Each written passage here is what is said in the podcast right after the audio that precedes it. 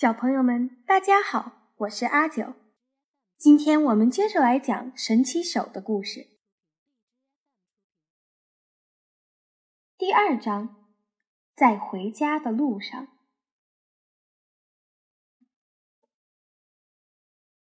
当神奇手推着粪球勉强爬到坡顶时，我来帮你吧。不知从哪里飞来了一只圣甲虫，站在粪球前方，双手抱住了粪球，帮神奇手将粪球往斜坡上拉。谢谢你，朋友。神奇手在后面推着粪球。但是他们好像配合的并不默契。哎呦，那位朋友摔倒了。但是两个人还是努力的推着粪球。笨蛋，还真以为我在帮他呢。那只圣甲虫在心里暗自嘲笑着神奇手，说着，他把两个后腿缩到腹部，偷偷的趴在了粪球上。不知情的神奇手仍然一心一意地推着粪球，朋友和粪球一起滚动起来。粪球一会儿压到身上，一会儿滚到旁边，但是那位朋友仍然牢牢地趴在粪球上。嗯，就这里吧。神奇手在一块沙土地上停了下来。因为沙土地比较容易挖洞，就在这里盖房子吧。顾不上休息的神奇手开始挖起土来，他用锯齿状的头和前腿挖着，就像一台推土机，不停地向前挖。不一会儿，神奇手就挖出了一个大洞。快好了，再挖深一点就可以了。每当神奇手把挖好的沙土扔出来时，他都要瞟一眼自己的粪球，偶尔还会走过去摸一摸。喂，快点挖嘛！那位朋友并没有帮忙一起挖洞，而是静静地坐在粪球上面。神奇手挖的洞逐渐变得又大又深，他也无法时常跑出来查看自己的粪球了。好机会！就在这时，那个朋友迅速地从粪球上滑了下来，开始推着粪球逃跑。咦，我的粪球哪儿去了？不久后，从洞里爬出来的神奇手吓了一跳，一定是那个家伙干的。神奇手咬紧牙关飞了起来，没多久。便在前方发现了推着粪球的小偷。神奇手将薄薄的棕色翅膀收到鞘翅下面后，用前腿“啪”的一声狠狠打了那个小偷一下。倒立着身体、急匆匆地推着粪球的小偷，遭到突然袭击后，仰面朝天倒在了地上。你凭什么打人呢？小偷气急败坏的大喊着，手脚在空中挣扎了很久，费了好大的劲儿，才勉强翻身爬了起来。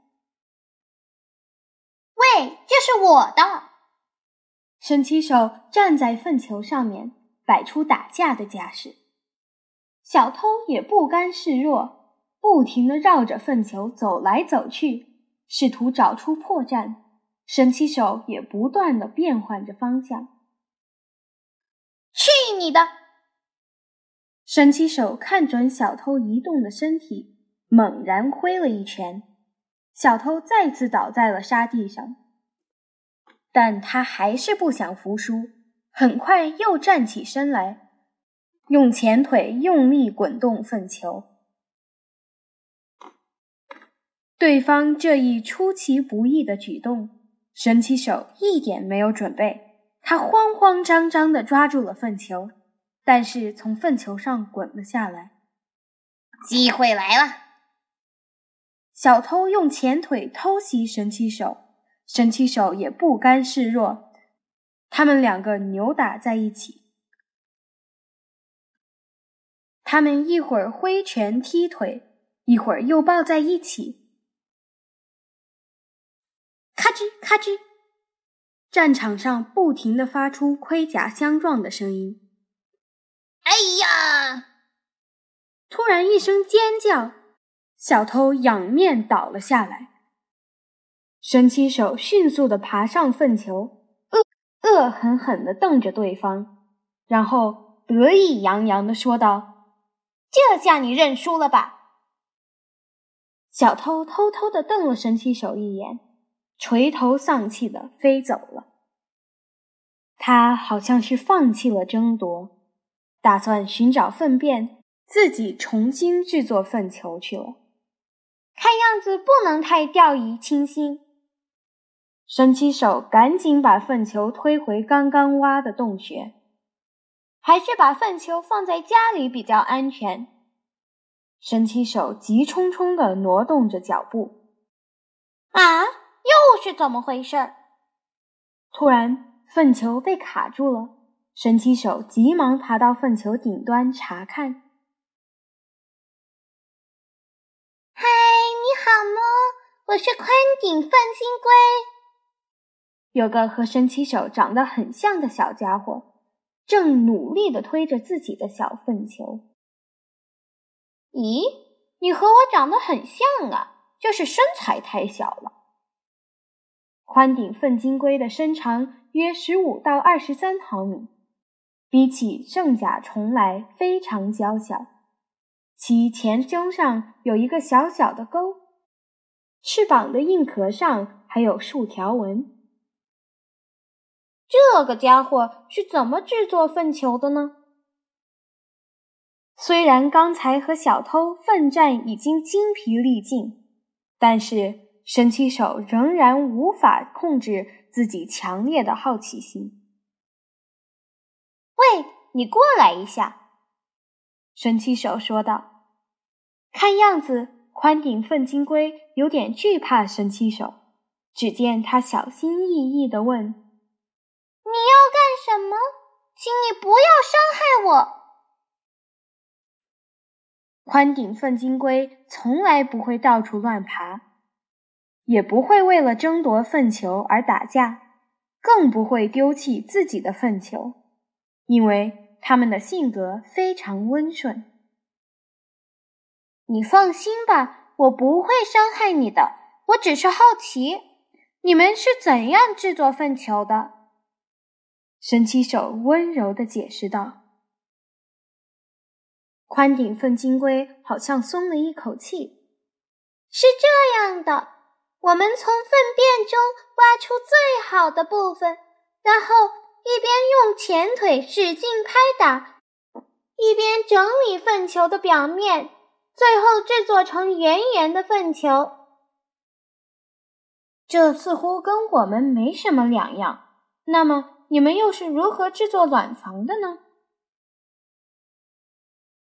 我们母宽顶粪金龟先将粪球推进洞穴，再把粪球制作成梨形卵房，有时还会制作圆形或者半圆形的卵房，有时则会把它们切成一半，制作成两个卵房。神奇手认为宽顶粪金龟。虽然身材比较娇小，但是许多习性都和自己相似，所以应该和自己有近亲关系吧。看到神奇手失望的表情，宽顶粪金龟连忙问道：“那么，你听说过野牛角枪狼吗？我也是听别人说的，他们的洞穴很有趣。怎么样啊？”神奇手马上好奇地瞪大了眼睛。听说他们的洞穴像手套一样，一共有五个手指似的长长的洞，而且每个洞的底部就是产卵的房间。通常，野牛角枪狼夫妇俩待在像手掌般的房间交汇处，公的也会帮母的一起盖房子。对了，我遇到的西绪福斯枪王也是夫妇俩一起制作粪球。神奇手回想起先前遇到西绪福斯枪王的情景。到了八月，野牛角枪王的幼虫基本吃完手指洞里的粪球，接着便会从长在后背上的囊里吐出一些粘稠物，将自己一层一层包起来，直到第二月的七月底，它们仍然是幼虫的状态。也就是说，它们变成蛹需要花一年的时间。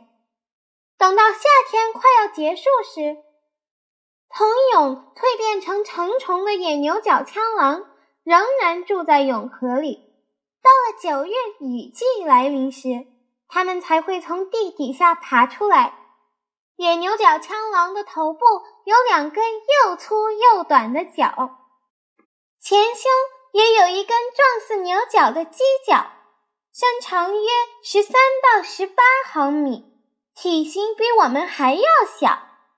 但是野牛角枪王的身体呈四方形，好像很有力气的样子，所以叫野牛的名字。天气转冷时，野牛角枪王就会钻到地底下过冬。等到来年的春天，再爬回地面生活。神奇手一边听着宽顶粪金龟的故事，一边想象着野牛角枪狼的模样。那么，现在我可以走了吗？讲完故事的宽顶粪金龟小心翼翼地看着神奇手的脸色，问道：“当然，当然，请走吧。”宽顶粪金龟迅速地推着粪球离开了。好了，我也该回家了。神奇手也朝着洞穴的方向推起了粪球。到了刚才挖好的洞口，神奇手将粪球推了进去。粪球的重量有神奇手体重的四五倍，而洞穴的入口有人的拳头般大小，得赶紧堵上入口。神奇手用沙土封住了入口，这下可以放心了。地下的房子黑暗而安静，让神奇手感到非常的安心。因为是地下，房间里很凉快，也听不到洞外的嘈杂声，只有隐约的昆虫的歌唱声。神奇手的心情非常舒畅。好了，终于可以吃了。神奇手开始专心的吃起粪球来。我得一直吃下去。一整天，神奇手都在不停的吃着粪球。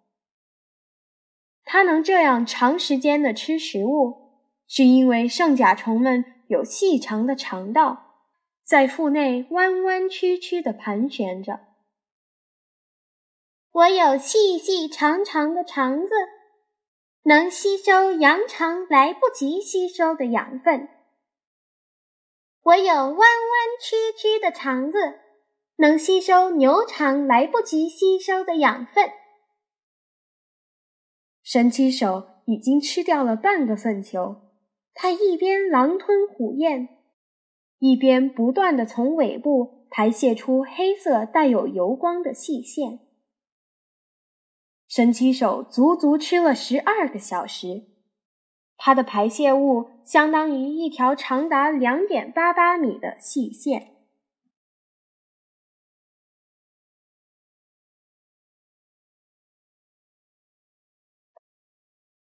好了，小朋友们，今天就讲到这里，下个星期我们继续来看神奇手的故事，下周见。